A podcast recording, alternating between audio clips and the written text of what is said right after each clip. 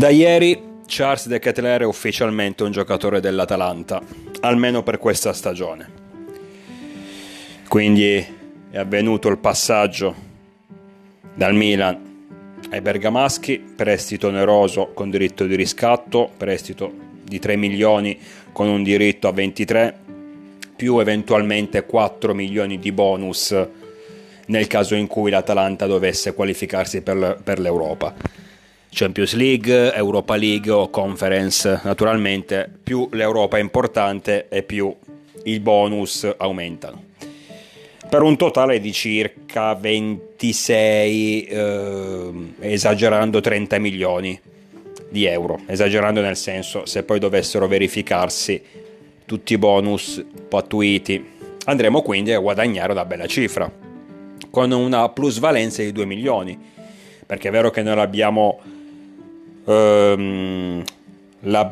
speso 35 milioni per prelevarlo dal Bruges un anno fa, però considerando, dato che bisogna considerare l'ammortamento del cartellino, la prossima estate il suo valore sarebbe intorno ai 34 milioni circa, quindi ai 24 milioni circa, quindi dovesse essere riscattato dall'Atalanta anche senza i bonus arriveremo a 26 milioni, perciò con una plusvalenza di 2 milioni. Ecco, spero di essermi spiegato. Dunque queste sono le coordinate dell'operazione che ha portato il belga alla corte di Gasperini. Faccio subito delle premesse. Io avevo creduto molto in De Ketelaere lo scorso anno. Anche i primi periodi di difficoltà, perché se ci ricordiamo bene, facendo adesso una riesamina veloce della breve carriera di De Ketelaere con la nostra maglia, lui non aveva neanche iniziato così male, Mi ricordo l'esordio contro l'Udinese con quel gol annullato, mi ricordo poi la partita molto bella contro il Bologna con l'assist a Leao, delle giocate interessanti, ma anche la trasferta a Bergamo dove fece vedere anche in quel caso delle buone giocate. Nulla di eccezionale poi nelle partite successive con la Sampdoria a Genova, quando vincemmo 2-1 in 10 con il rigore di Giroud, aveva trovato la via del gol, purtroppo gli venne annullato per fuorigioco. Nulla di eccezionale stavo dicendo in quel periodo lì, proprio le primissime settimane, però sembrava che, considerando la giovane età, considerando che viene da un calcio molto completamente diverso rispetto a quello italiano, da un paese completamente diverso, da una cultura calcistica, sportiva, di diverse dimensioni, perché un conto è militare nel Bruges, con tutto il rispetto, ma un altro discorso è vestire la maglia del Milan. Al netto di tutte queste variabili, il suo approccio col calcio italiano non era neanche stato così disastroso, tutt'altro. Faceva intravedere un potenziale che, se coltivato nel migliore dei modi, sembrava potesse davvero esplodere. Poi improvvisamente si è inceppato. Improvvisamente non c'è stato più un proseguo nel buon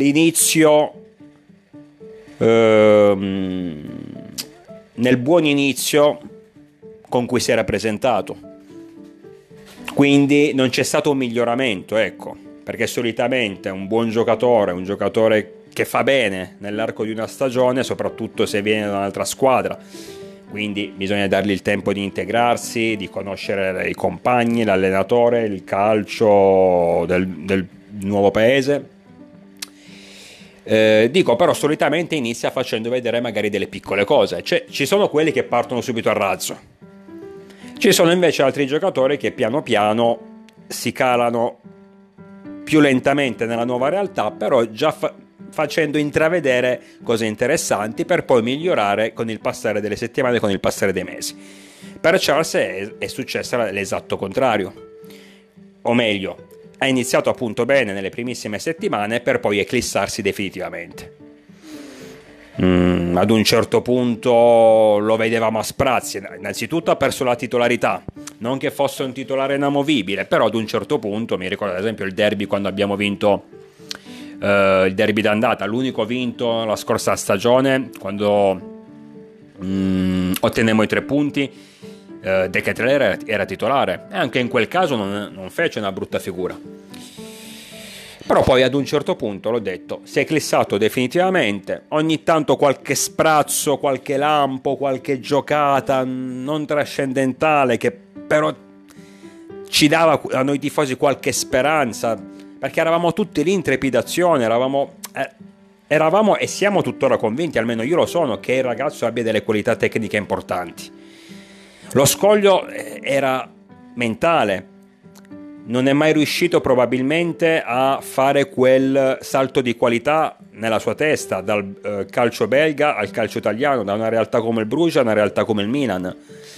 Però sapevamo che questo step, il più importante per carità, però poteva avvenire da un momento all'altro, e quindi ogni volta che scendeva in campo e magari imbroccava la giocata giusta, vedevi che magari faceva il dribbling giusto, il passaggio giusto, eri lì in tensione ma speranzoso. Dice, almeno parlo per me stesso, non posso parlare per tutti voi, però ero convinto, cioè speravo che fosse la volta buona, che potesse finalmente dimostrare tutto il suo valore, che avesse finalmente fatto quel salto di qualità a livello mentale, perché il problema è sempre stato quello. E invece nulla, l'illusione durava poco. Quindi ci ho creduto nel ragazzo, sono rimasto deluso come tutti noi. Sono stato combattuto a lungo nella mia testa se meritasse una seconda chance, anche perché dicevo io, cazzo, abbiamo speso 35 milioni, questo è qui nel Bruges. Non dico che sembrava un fenomeno, però comunque dava delle belle sensazioni. Maldini, nonostante non sia più un nostro dirigente, però Maldini che non è uno sprovveduto, non è l'ultimo degli stupidi. C'è stato un mese dietro questo qui, con il Bruges a trattare, ma ci avrà visto sicuramente qualcosa di positivo, di molto positivo, no? Quindi pensavo, ma se questo qui si sblocca, non è che poi ci ritroviamo la prossima stagione con un'arma in più, un'arma importante in più, anche perché poi è molto giovane. Poi è arrivato l'Europeo Under 21, che io ho seguito per modo di dire, comunque ero molto interessato non soltanto per l'Italia, che comunque ha fatto schifo, ma anche per De Ketelaere. Volevo vedere se con la sua nazionale in una categoria inferiore, chiamiamola così, perché non è paragonabile naturalmente l'Under 21 alla nazionale maggiore o i vari club, in una dimensione diversa, in una dimensione forse più alla sua portata. Ero curioso di capire, di vedere se finalmente riusciva a dimostrare tutto il suo valore. E invece anche in questo caso è stato un campionato totalmente anonimo. Poi inizia il ritiro con il Milan, iniziano le primissime amichevoli, anche lì solita speranza. Vediamo se si sblocca, vediamo se l'anno appena trascorso è servito almeno per fargli capire che deve scendere in campo con un altro atteggiamento, un atteggiamento più grintoso, un atteggiamento più cattivo. E invece niente, anche nelle amichevoli il vuoto totale. Perché quello che mi ha fatto sempre incazzare De Ketelaere, ed è stato l'errore principale secondo me. Adesso non parlo, non faccio il gran professore, anche perché non conosco personalmente il ragazzo, quindi non l'ho mai visto allenarsi, non ho le conoscenze che può ad esempio avere un Pioli, no? Che per un anno ce l'ha avuto davanti agli occhi. Però la sensazione che avevo, non solo di timidezza da parte di De Ketelaere, era proprio che non osava, aveva paura di sbagliare. Faccio un esempio, Tijjani Reinders, di cui io sono già beniamino, lo dico tranquillamente, mi apro completamente. Comunque, prima partita contro il Real Madrid, entra, non ricordo male, nella seconda frazione, Gli arriva la palla, prova subito un lancio lungo, un cambio di gioco, sbaglia completamente. Ma va bene così, ed è quello che volevo vedere. Infatti poi nelle partite successive si è visto che è un giocatore che ha qualità, ma lo capisce anche dall'errore, anche dalla cazzata, anche dal volerci provare. Non ci riesco, ma almeno ci ho provato, perché ci provi 1, 2, 3 volte, se hai qualità tecniche alla fine la giocata ti viene. Però De Ketelaere, soprattutto nella parte finale del campionato, ma anzi diciamo per i 3 quarti della stagione, è stato un giocatore involuto, timido, ok, ma che non ci provava neanche. Cercava davvero, ormai scendeva in campo, Pioli probabilmente lo metteva un po' per dare valore a quei 35 milioni spesi, un po' perché comunque la scorsa stagione la panchina era veramente misera, quindi forse pure lui sperava in qualche giocata di De Ketelaere, sperava che si svegliasse in qualche modo. Però lo vedevo scendere in campo e si nascondeva tra le maglie dei compagni, sembrava quasi che non cercasse la palla, o quando gli arrivava faceva il minimo indispensabile, non tentava il dribbling, appoggiava subito al compagno più vicino, non faceva la giocata, non ci provava, tranne rarissime eccezioni. Mi ricordo ad esempio la partita contro la Salernitana al ritorno, quando vincemmo 2-1, e in quel caso la prestazione di Charles fu positiva, sfiorò anche il gol in più di un'occasione, l'estremo difensore della Salernitana fece un paio di parate importanti, se no probabilmente De Ketelaere avrebbe trovato in quel caso la prima rete ufficiale. Però a parte queste piccole, queste rare situazioni, tutto il resto niente. E quindi mi sono convinto ad un certo punto, anche considerando la campagna acquisti fatta quest'estate, considerando che quindi Charles avrebbe avuto ancora meno spazio rispetto allo scorso anno, io ho pensato, se questo qui, perché la scorsa stagione comunque ha giocato, ricordiamoci che ha giocato, ad un certo punto entrava, era diventata una riserva, entrava pochissima, perché ormai penso che tutti avessero perso le speranze, ma comunque per una gran parte dell'anno ha giocato. E quindi ho pensato, se lo scorso anno, quando ha avuto possibilità, non è riuscito a sfruttarle, figuriamoci quest'anno, dove la concorrenza sarà molto più ardua, sarà molto più difficile. Immagino allora questo qui scompare definitivamente. Allora la società magari sicuramente avrà fatto questo tipo di ragionamento e avrà detto, adesso abbiamo una mezza possibilità di guadagnare i soldi che abbiamo speso e magari qualcosina di più. Se invece rimane da noi e fallisce un'altra volta per il secondo anno consecutivo, la prossima estate questo qui lo dobbiamo svendere, se riusciamo a trovare un acquirente. Allora sicuramente il Milan avrebbe voluto, naturalmente questo, avrebbe sperato che in questa sessione di mercato arrivasse una qualsiasi squadra, magari un inglese, con un bel po' di soldi per pagarcelo tutto e subito. Era una speranza un po' effimera, perché ripeto, considerando la stagione dello scorso anno, chi arriva con 30 milioni, 28 milioni, quello che è.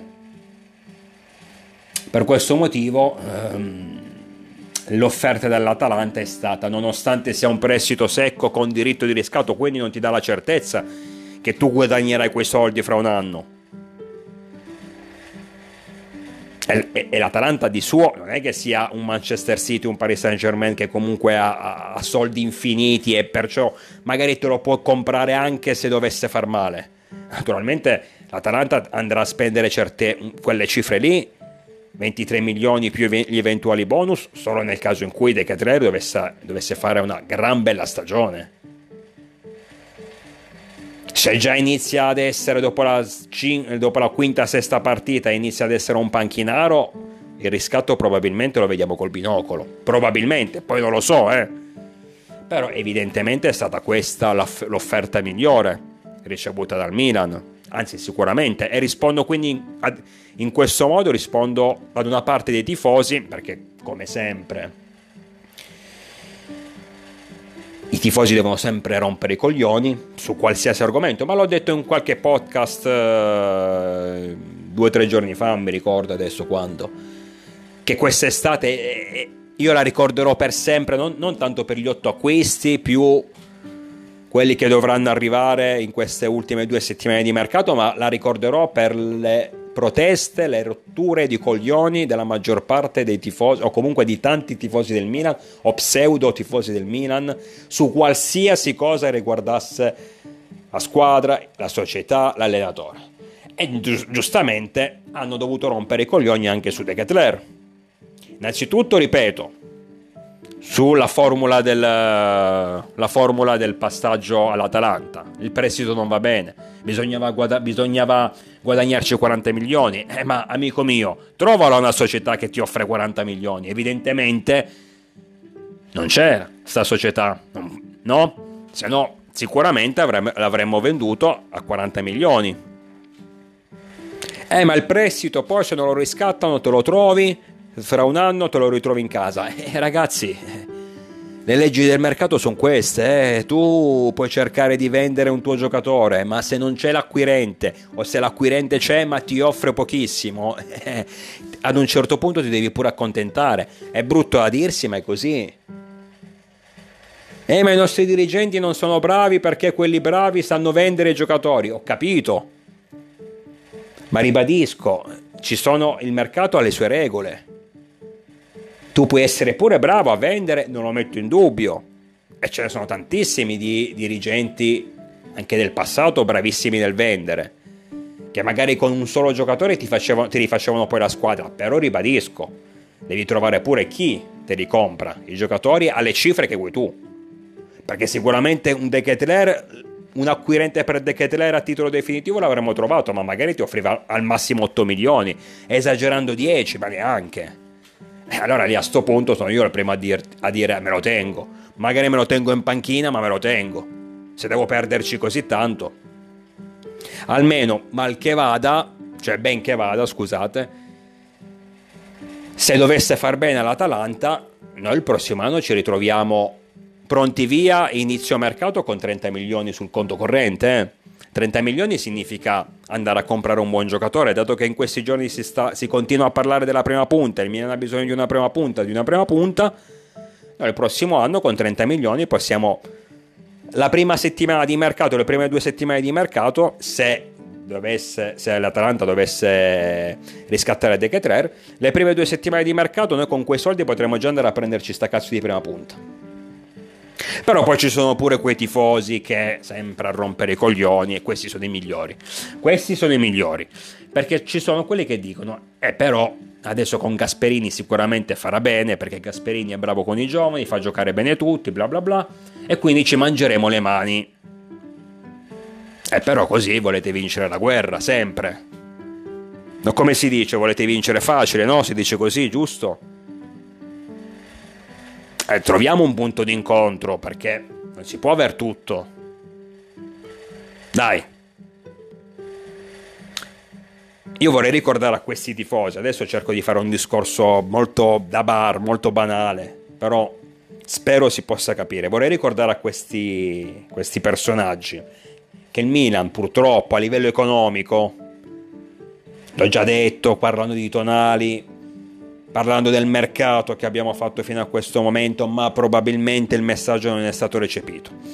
A livello economico il Milan, come tutte le altre squadre italiane, non è paragonabile alle inglesi, al Paris Saint-Germain, al Barcellona, agli arabi, adesso ci metto pure gli arabi, ste cazzo di squadre arabe, non so manco un nome, ne parlano da un mese di sti cazzo gli arabi, non so un nome che sia di un club, non ne so uno, quindi squadre arabe.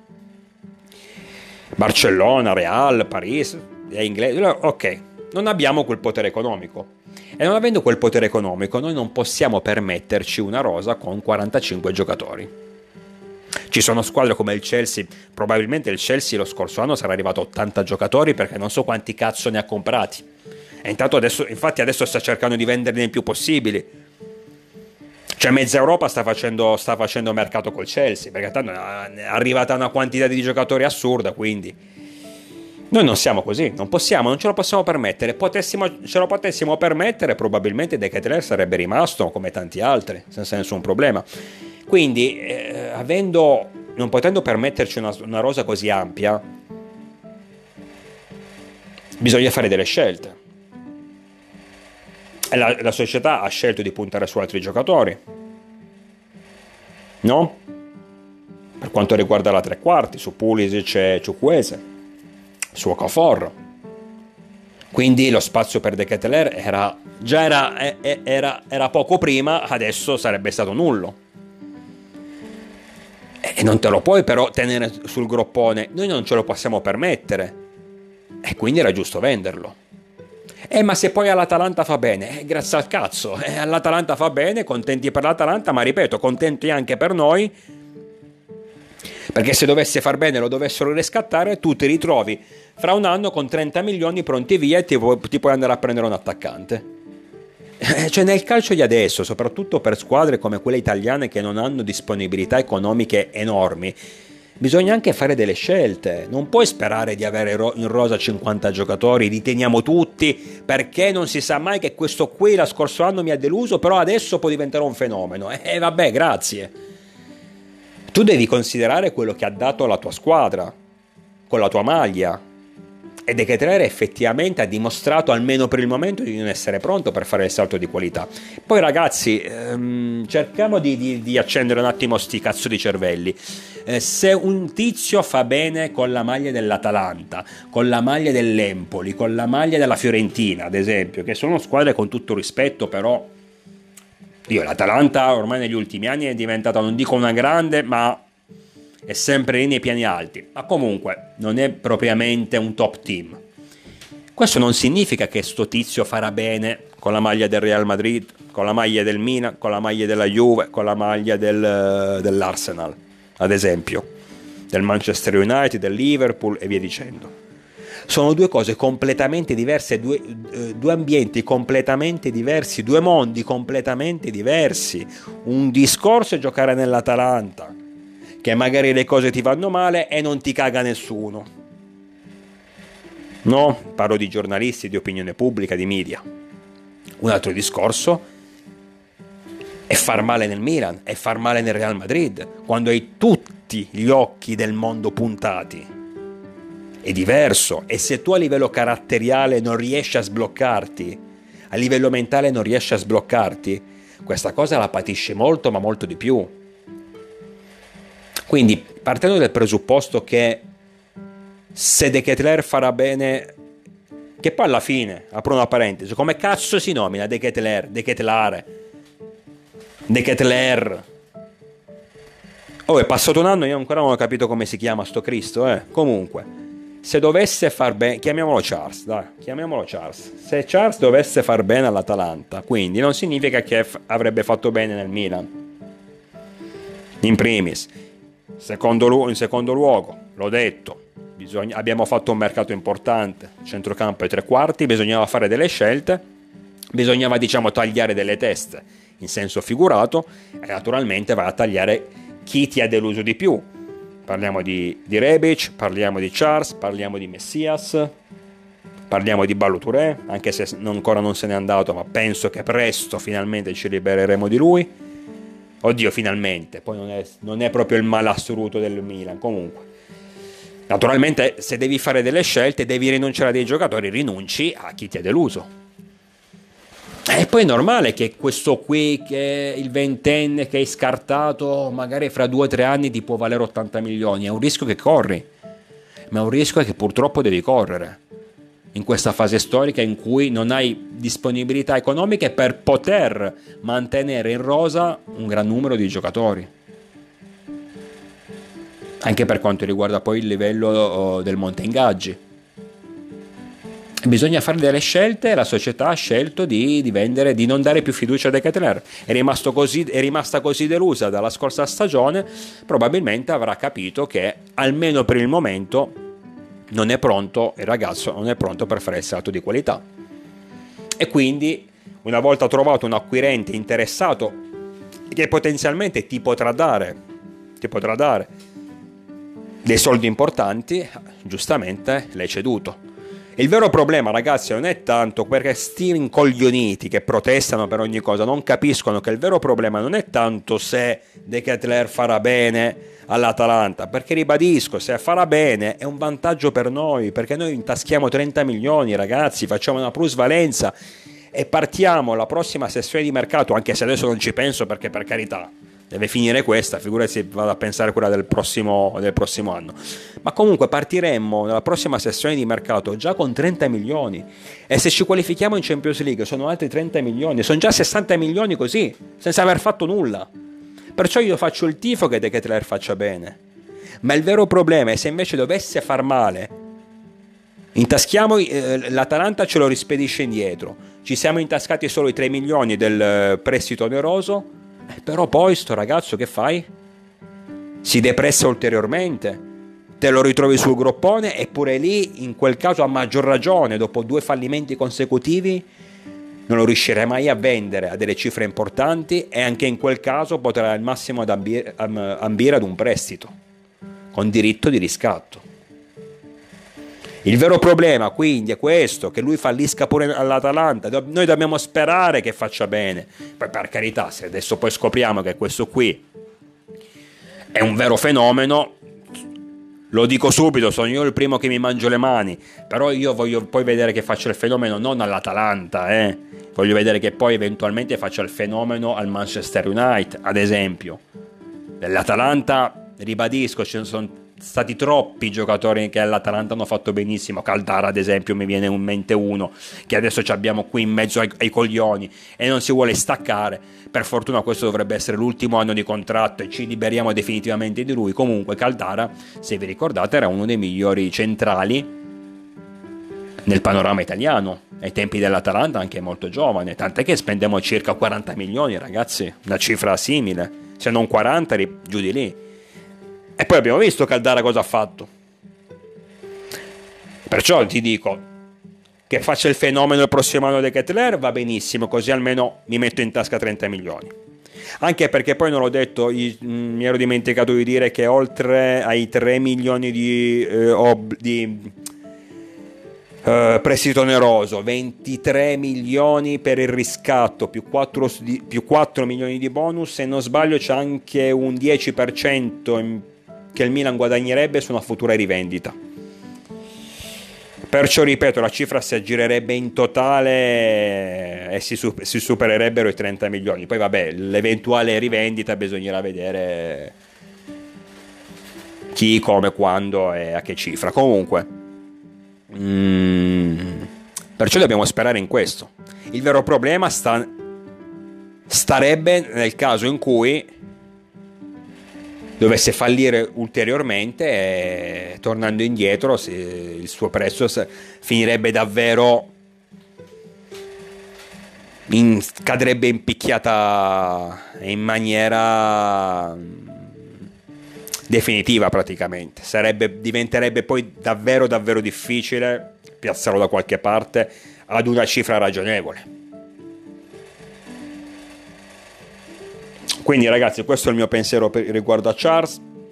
Un po' mi dispiace perché mi ero affezionato, poi mi sembra, cioè mi ero affezionato più o meno, ma comunque l'ho sempre visto come un bravo ragazzo e ribadisco, un ragazzo che se fosse riuscito a fare quel salto mentale, quello switch mentale, anche con la nostra maglia avrebbe potuto fare qualcosa di positivo. Mi dispiace perché ci abbiamo speso soldi, ci abbiamo speso tempo la scorsa stagione stando dietro al Bruges, mi dispiace perché ci speravo, mi dispiace perché non pensavo davvero che avrebbe fallito in questo modo, mi dispiace perché in fondo in cuor mio tuttora, nonostante sia arrivata ormai l'ufficialità, una parte di me avrebbe voluto tenere Charles e dargli una seconda chance, magari riuscire a capire, ad esempio, un'altra cosa importante, in quale cazzo di ruolo deve giocare, centrocampo, mezzala, perché tutte le ho sentite, dovrebbe giocare a destra sulla tre quarti, a sinistra sulla tre quarti, in mezzo sulla tre quarti, prima punta, oppure dovrebbe giocare come mezzala, ma perché non possiamo reinventarlo come regista? Tutte, le mancava solo la difesa e la porta, poi le ha fatte tutte, cioè secondo gli esperti. Quindi già sarebbe stato importante, interessante vedere dove cazzo metterlo in campo, già. Quindi in cuor mio cioè il dispiacere c'è ancora, una piccola parte di me è dispiaciuta, perché una seconda chance gliel'avrebbe data. Però se devo ragionare da sportivo, se devo ragionare diciamo da esperto di economia e di finanza, che non sono, ma guardando anche la situazione del Milan, nel senso che, per carità, la nostra situazione economica è assolutamente florida, però considerando che non possiamo, come detto, permetterci troppi giocatori in rosa, era normale dover sacrificare qualcuno.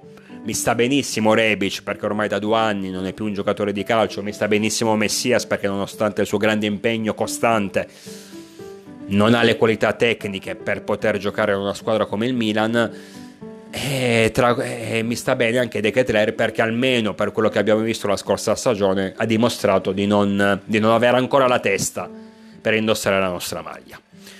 Vedremo adesso in futuro, il futuro cosa ci riserverà. Io rimango di questa idea, la dico oggi e non la voglio cambiare assolutamente, anzi non la cambierò assolutamente. Spero che con l'Atalanta faccia bene, in modo che la società bergamasca alla fine dell'anno lo riscatti, per poi ritrovarci in tasca 30 milioni da poter poi spendere al prossimo mercato. Sarebbe già un'ottima cosa. Detto questo, come sempre, io vi aspetto numerosi, naturalmente, con il diavolo dentro.